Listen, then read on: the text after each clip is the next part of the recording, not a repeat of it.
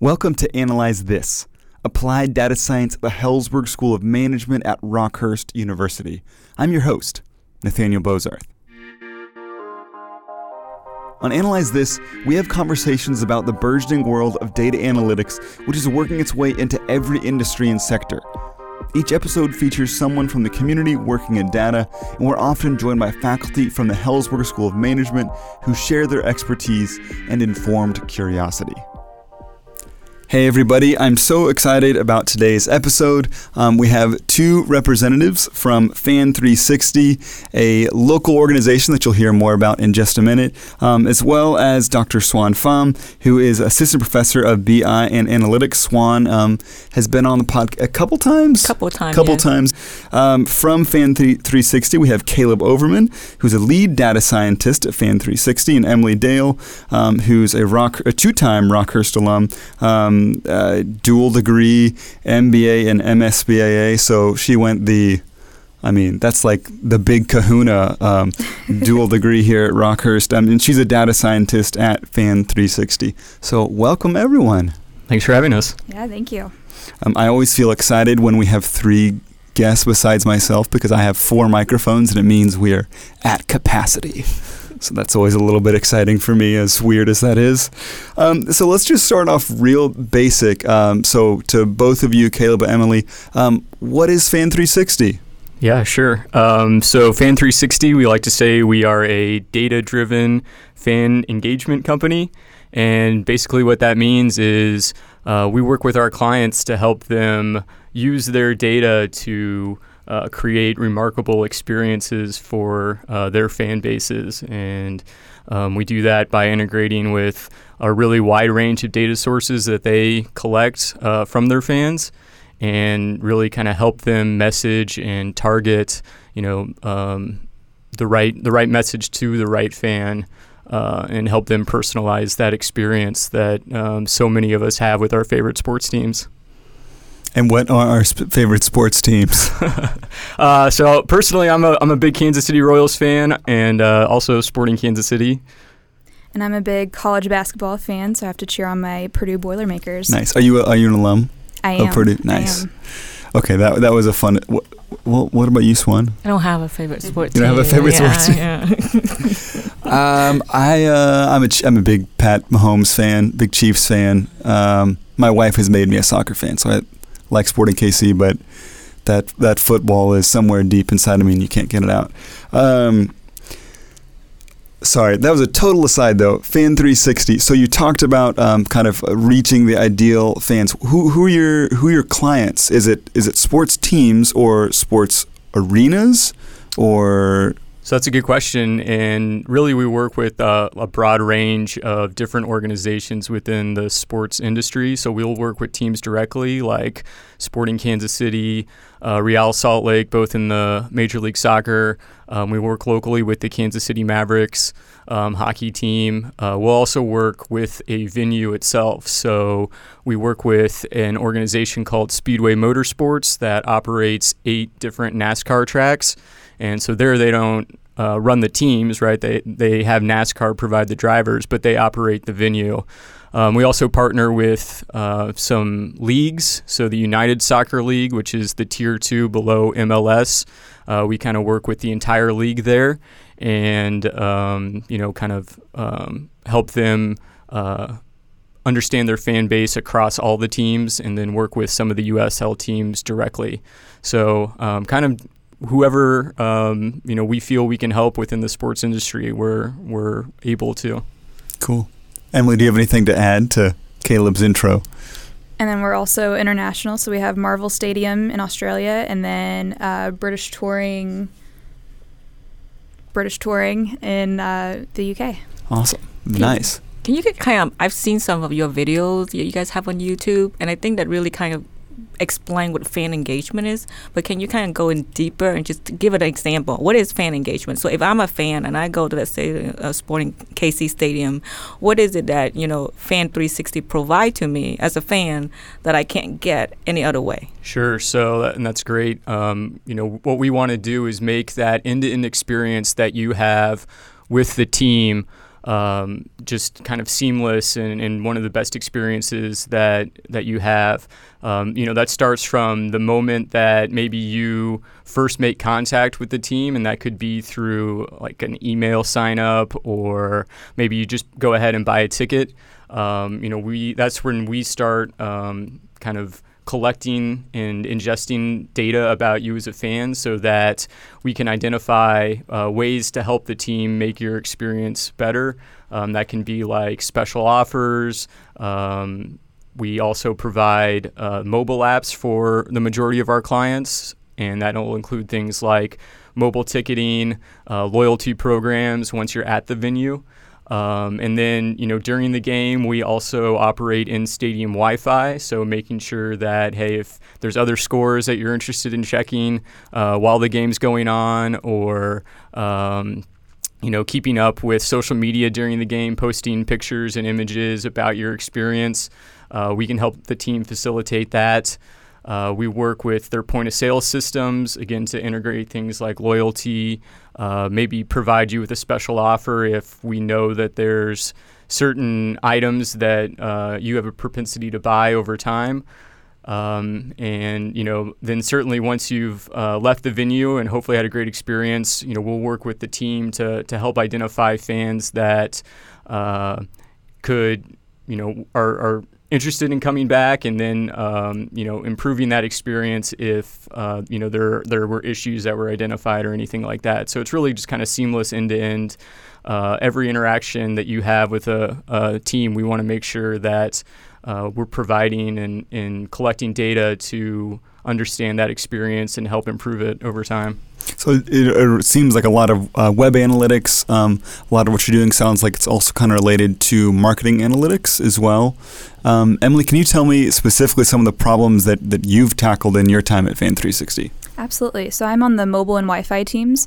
So I focus on the mobile app and the Wi Fi and kind of figuring out what kind of data we're starting to collect and um, validating some of that data and figuring out what we can do with it. Um, so, really trying to capitalize off of what fans are giving us and what we can give back to them. Um, everything that we do is centered around that fan experience. So, we're not just trying to bombard them with notifications and, you know, come engage with us more. We want to bring that back to that fan experience. Um, so, if we know that people are hitting Wi Fi at a certain time, we can maybe make sure that the staff at the stadium know that people are coming into your stadium at this time. Make sure you have staff ready. Um, if we know that people are engaging with a certain type of mobile um, notification more than others, we know that maybe we should push trivia more one day than um, the roster notifications. You know, just trying to figure out what we can do with the data, um, specifically on the mobile and Wi-Fi side. So is so at Sporting Kansas City, you their app is Euphoria. Yes, that's is, correct. Is that you? Is that yes, you guys? oh, okay. Then I got it. Why is it called euphoria? I've never understood that. I mean, I know like euphoria as an emotion, but it's not spelled that way. Right. Uh, I, I, don't know the origins of the name. That goes back uh, probably seven or eight years. Um, but I think you know it's trying to capture uh, that experience that you know we want to help teams uh, generate with their fans, which is you know just the the euphoria, the joy that you have when you're watching your favorite team. Um, you know, we have to do a fancy text spelling, I think, of course, but right, um, right. you know, yeah, that is that's the app. Well, it's, it's personalized. It's right. euphoria. Yes. I think we should say for listeners, it's tell uh, maybe if I am I going to get this right. It's U P P H O R I A. That's how it's spelled. Okay, okay. So, um, can you? I, am I'm I'm kind of most interested about this this uh, this Wi-Fi thing. Um, can you tell me some of the specific things you're able to do with that data that you're getting? So, I mean, you you you've started to touch on that. Mm-hmm. So, making sure this the stadium is staffed because by Wi-Fi usage, you can see how many people are inside the stadium. Yeah, so we're basically the captive portal on top of the Wi Fi. So whenever you go into a new place and you have to log in to be able to use their Wi Fi, mm-hmm. we manage that part. Um, so the stadiums actually own their own routers. We don't see any anything that you're doing on the Wi Fi or anything. Your data still, you know, it still lives there. Mm-hmm. Um, we just see when you log in and we see your login um, information that you provide us. So we can see um, basically the number of logins per hour. We can, and we can maybe start to see uh, patterns within that. Um, like I said, when people are starting to log in, Um, so one of the things I saw is that people were starting to connect when the parking lot opened. So maybe that means that staff are starting con- to connect, and that's when the um, activity is starting to happen at the stadium. Um, but the most most of the Wi-Fi really starts up when um, about uh, 90 minutes before the game or the match.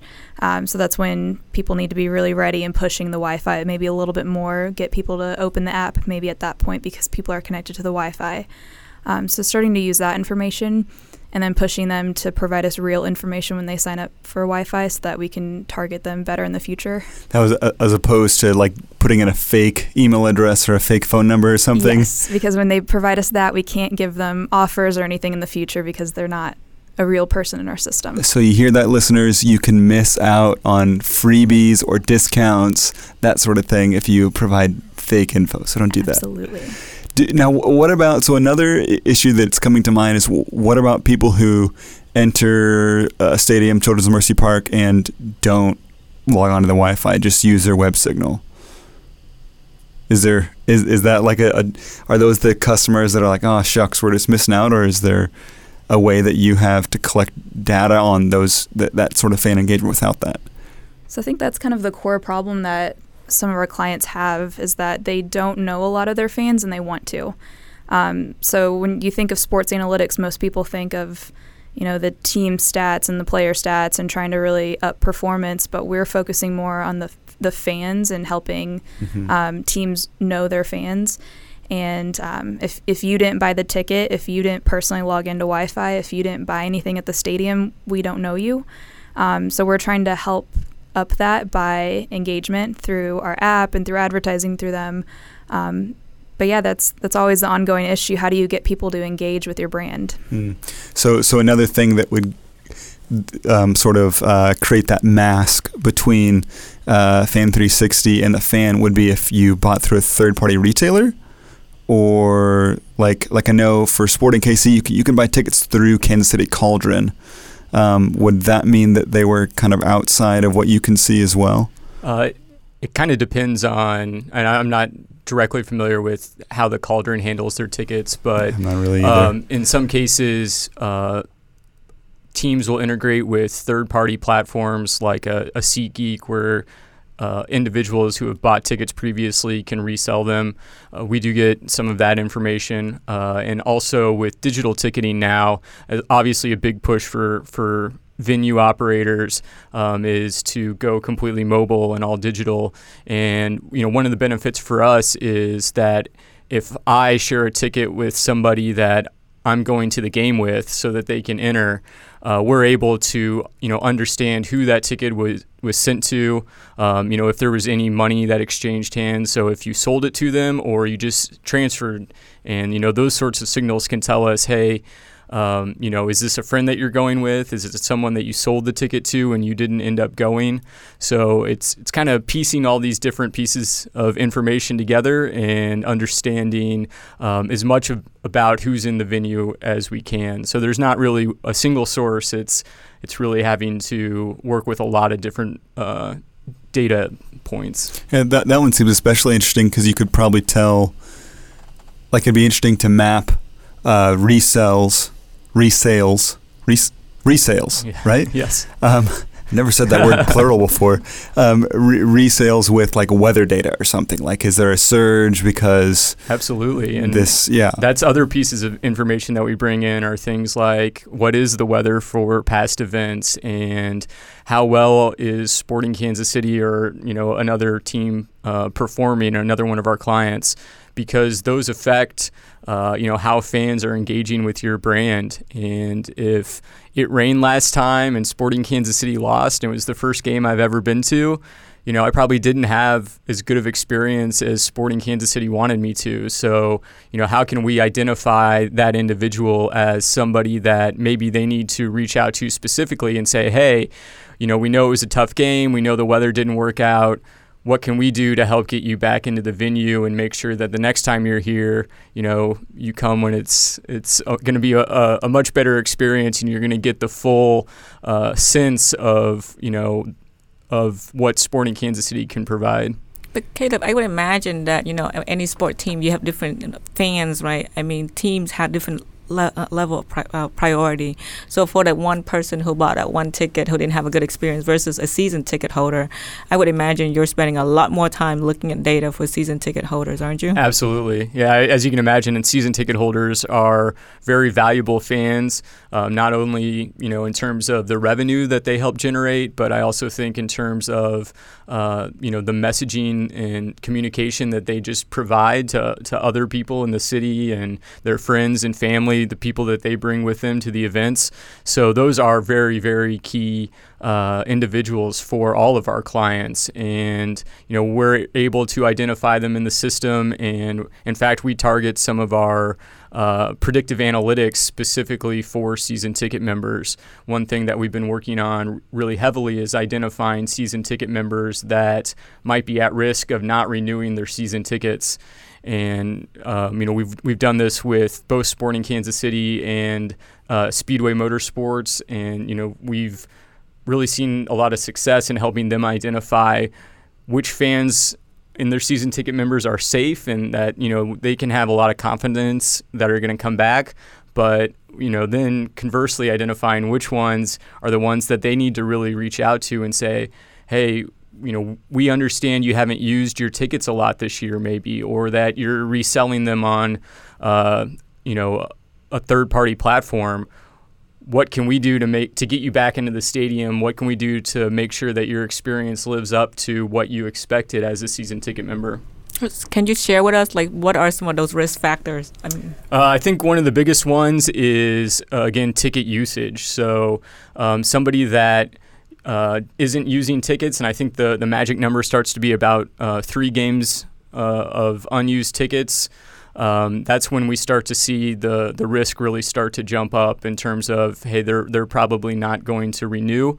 And what's great about that is you know we can track that over the course of the season. And you know if you haven't been to three out of five games, we can identify you in our platform so that uh, the sales team with Sporting Kansas City or one of our other clients can reach out and and kind of preempt, uh, you know, any any decision that you make as a season ticket member, and you know start to to try to identify what they can do to kind of to kind of get you back to to renew. But based on your model, did it matter what time of year those three games were missed? So if it was the beginning of the season and they went to the rest of the games, so the equal risk of not renewing as if it was the end of the season? Sure, uh, it's it's obviously earlier in the year, right? Um, if there's 17 games for for Sporting Kansas City over the course of a season, home games, and so if you miss three over the course of the season, that's that's not too impactful. But if you miss three out of like the first five or the first three, those are the ones that, that we care about. So you can more think of it maybe in, in percentage terms, where if you're missing half of the matches or more, then that's when we're going to start to to identify you as somebody to uh, to to talk with. Interesting. Yeah, definitely. Um, Emily, could you tell me a little bit? So this is kind of my in the weeds question. Um, what is your um, what is what's your workflow like when you're um, either looking at data or, or, or building the foundations of a model? Um, can you tell me a little bit about your daily workflow? Sure. So I'm doing a lot of SQL work. Um, pretty heavy in the SQL and Python um, to analyze a lot of the data, and then I'm getting a lot of kind of the direction from um, our direct supervisor, and then some um, just some people on the mobile and Wi-Fi team saying, "Hey, can you look at this?" Um, so I'll, I'll, start to look at that in those terms. Um, I'll look at it in Tableau to kind of see if there's something there. Do a little EDA. Mm-hmm. I haven't All been right. there that long to get to like the modeling point. Um, EDA, exploratory data analysis. Very good. So I, I, saw that you were partway through your MS. VIA. Yeah, yeah, yeah, yeah, yeah. um, but yeah, so I obviously I'm very excited to get to the modeling point at some point, um, but I'll be doing that in Python eventually. So right now it's the the intro work where you're just really getting to know the data, digging deep, and um, figuring out where everything lives. Mm-hmm. Um, I'm seeing this really weird thing. Is that right, or mm-hmm. is that you know me doing something wrong? It's you know that that work that you have to do up front to make sure that whenever you do build a model, it's Correct. I'm so first glad you said that because I feel like a lot of time when we in the business school, you know, get people who come to us and said we want to hire a data scientist or data analyst.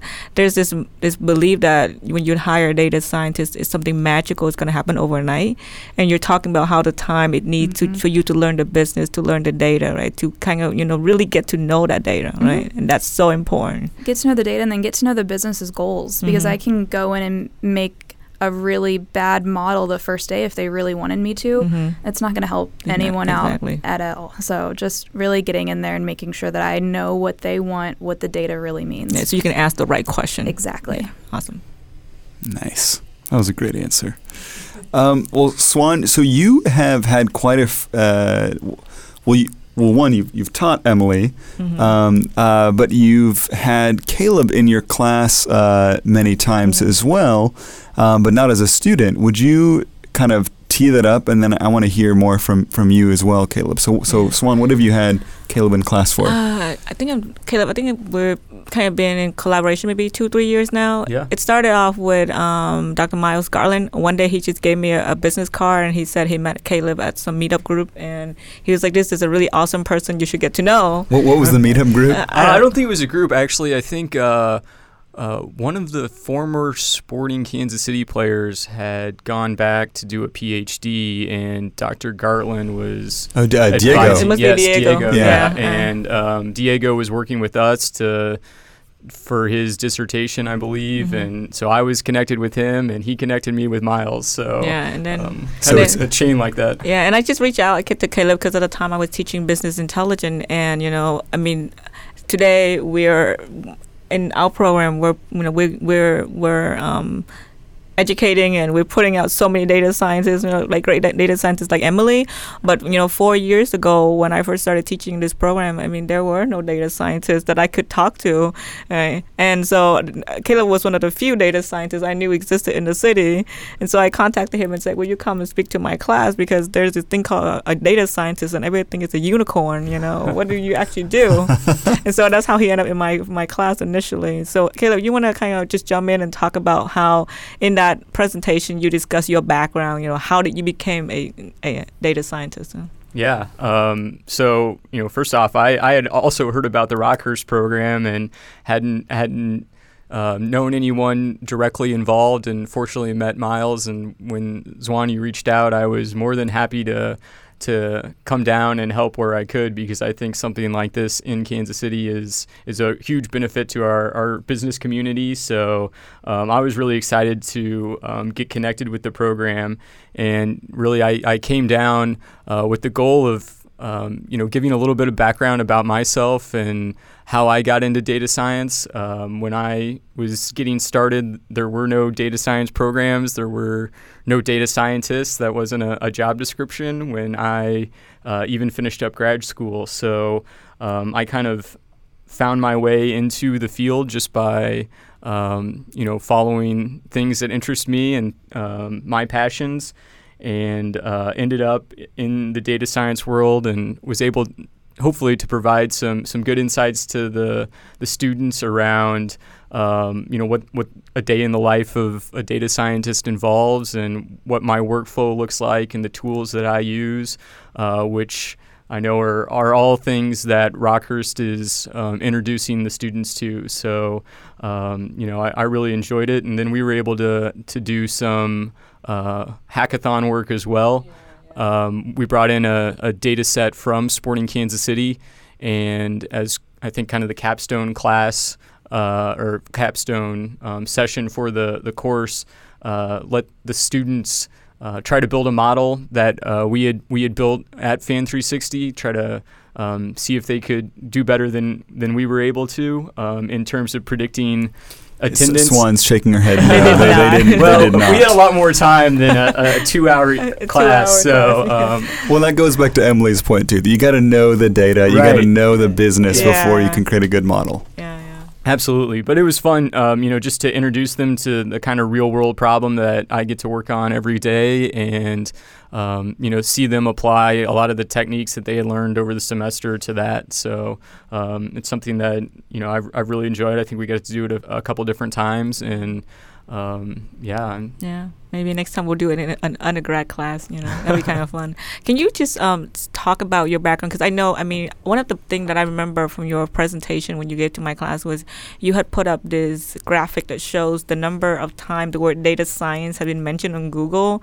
Um, you know, since like I have been searching Google, I think like since like 2002 or something, and it has coincided with when you graduated from high school. Right. And you when we graduated from high school at the same same time. and kind of like you know can you just kind of track that? And then also your journey you know when you went what what was your undergrad major in when you did it and when your masters? Um, yeah, Google Trends, you know, just a, a great way to kind of understand, you know, popularity around around different terms, and um, I like to overlay that uh, Google Trend for data scientists with my career. Um back when I graduated high school, um, you know, data science nobody nobody searched for it. It wasn't a, a thing. Um, nobody nobody knew it existed because it, it really didn't exist. And so um, I had a lot of uh, passion in high school around mathematics um, and, and uh, went to college at Carnegie Mellon University in Pittsburgh to study math.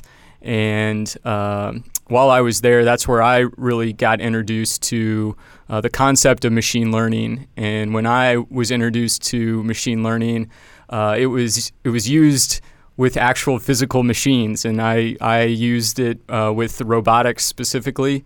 And you know that's that's kind of where the, the original term was. It was um, you were trying to teach a physical machine to, to do some task, and uh, I I fell in love with that there. And after I graduated, um, you know, if you look at the Google Trends chart for it uh, in 2007, it's still still not a thing. And so I did what a lot of math majors did and uh, got a job as a software engineer. Uh, I was working in the aerospace industry and was doing uh, numerical simulations, so a lot of heavy math. Um, but I wasn't cut out to be a software engineer.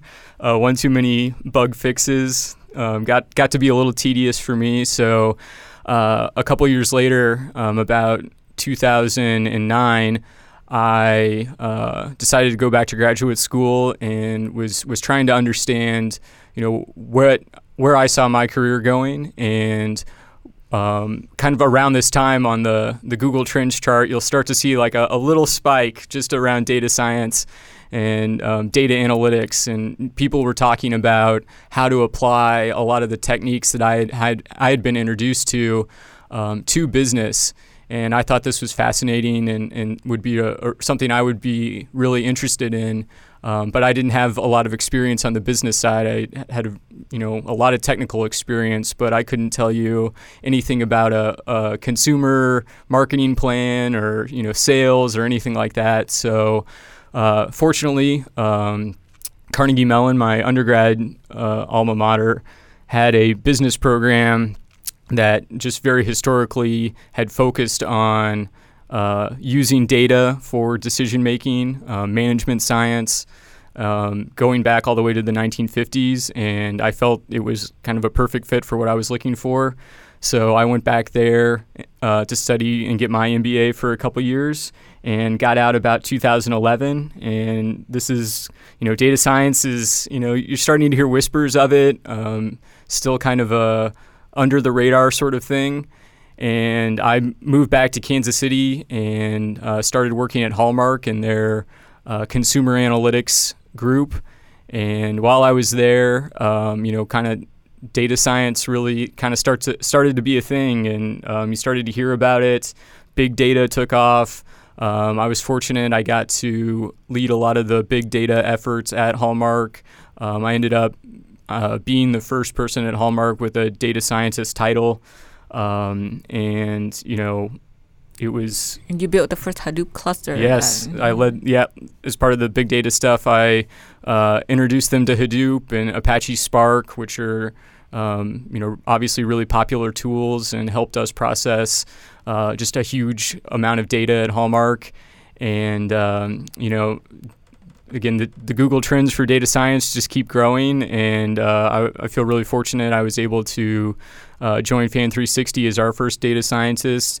And um, now we've got a team of uh, what f- four of us full time plus two interns right now. So, um, you know, just kind of found the right path for me, and um, you know, it's it's been really successful.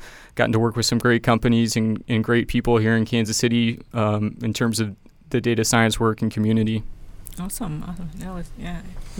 I, I love how you how you weaved that into Google Trends. That yeah. was such yeah, a. I don't have. I can't, I can't use a visual aid uh, here, but uh, it's, a, it's, very meta. Best, it's one of the best graphic I have seen. You know, and I, every time I think about you know about data science, I would think about that that picture that you put up that one day. Yeah, it's, it's awesome. Can can encourage listeners to go to the Google Trends and, and check out data science themselves. Home, the, homework for our listeners. Yeah.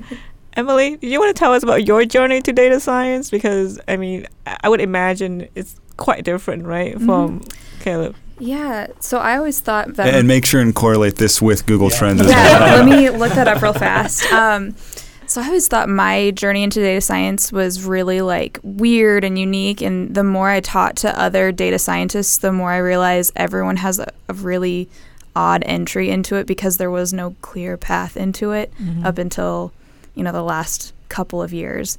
Um, there was no data science undergrad data science masters. Like there, yeah. there wasn't anything. Um, so I originally went to Purdue for pharmacy. Um, hated it. was It was not my thing. Um, so I kind of had to take that step back and try to think about what I actually wanted to do, um, because that's hard as a an 18 year old to decide what you want to do for the rest of your life. Um, so I kind of realized that I was saving my math homework for the end of the day every day. That was kind of the thing I got to do at the end of the day versus my OChem homework that I had to do. So it's like like like you have a plate of so this is I do this. Like you have a plate of food, you save your favorite thing, whatever you want to linger in your mouth for the last. That's exactly. how you did it with math. Exactly. Okay, cool. Um, so I kind of took that and decided I should do something with math, but I didn't just want to do math. I wanted something where I could maybe get a job. I don't know. I th- wanted to find something that was very specific. Um, so I decided to do actuarial science. Um, went through that at Purdue, was very excited about it until I had to go actually find a job in it and realized I did not want to do it. Um, I started shadowing some people that were in the field, and I have so much respect for them. I'm really glad that they can do it, but it was not what I wanted to do. Um, it just the the field wasn't interesting to me anymore. Unfortunately, at, that was at the end of my undergrad, so I was graduating and kind of nervous about trying to find a job. Um, so I moved out here to Kansas City and found a job with a nonprofit and worked with them for a few years where I was um, doing some administrative work and then I also helped start up some of their data analytics, just um, some minor things, just trying to get them introduced to some of their data. Which nonprofit was that? It's Alpha Phi Omega. It's a oh, cool. uh, yeah, it's a nonprofit service fraternity. Um, really great if you're an undergrad and you want to join a group. Um, but they do a lot of service, so it was really fun to still get to do something community based. Um, and through there, I was able to network and I was able to find some people um, that were at DST, um, and specifically DST Pharmacy Solutions, who hadn't um, hired their first data science scientist yet. Um, so I was their first data scientist. Um, I started there first as a data analyst and then as a data scientist. And in there, I had discovered Rockhurst's data science certificate program, and then uh, they kind of suckered me into the MSBIA and then the MBA after that. Um, but I loved the program immediately. I didn't even tour campus or anything. I saw it online and enrolled the next day. Um, so I was really excited about it. Wow. Okay. So I work in marketing at Rockhurst University, and that like that was just like a moment of like, wait, you're one of the stealth applicants. Mm-hmm. We don't. We we they're so, you're so hard to track. Yep. I yeah. I j- literally just saw it online and decided, yep, I should just do that. I had no other interest to look at anything else or tour campus or talk to anyone about it. I just wanted to try it. You knew it was right. You knew yep. it was right for you. And it, it was. It was great. It's awesome. And how long have you been at Fan 360, Emily? About a month. So not oh, very long. A, yes. Like brand new. I'm brand new. I didn't realize that. Yes. Okay. Cool.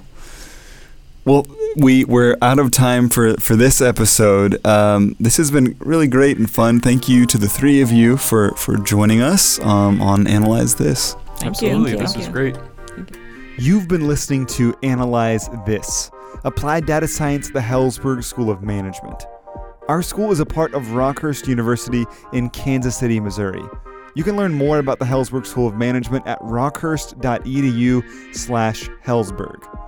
If you're enjoying the podcast, I encourage you to subscribe, rate, and review us on iTunes. If you have questions or comments about the podcast, you can email me, your host, Nathaniel Bozarth at analyzethis at rockhurst.edu. Thanks for listening.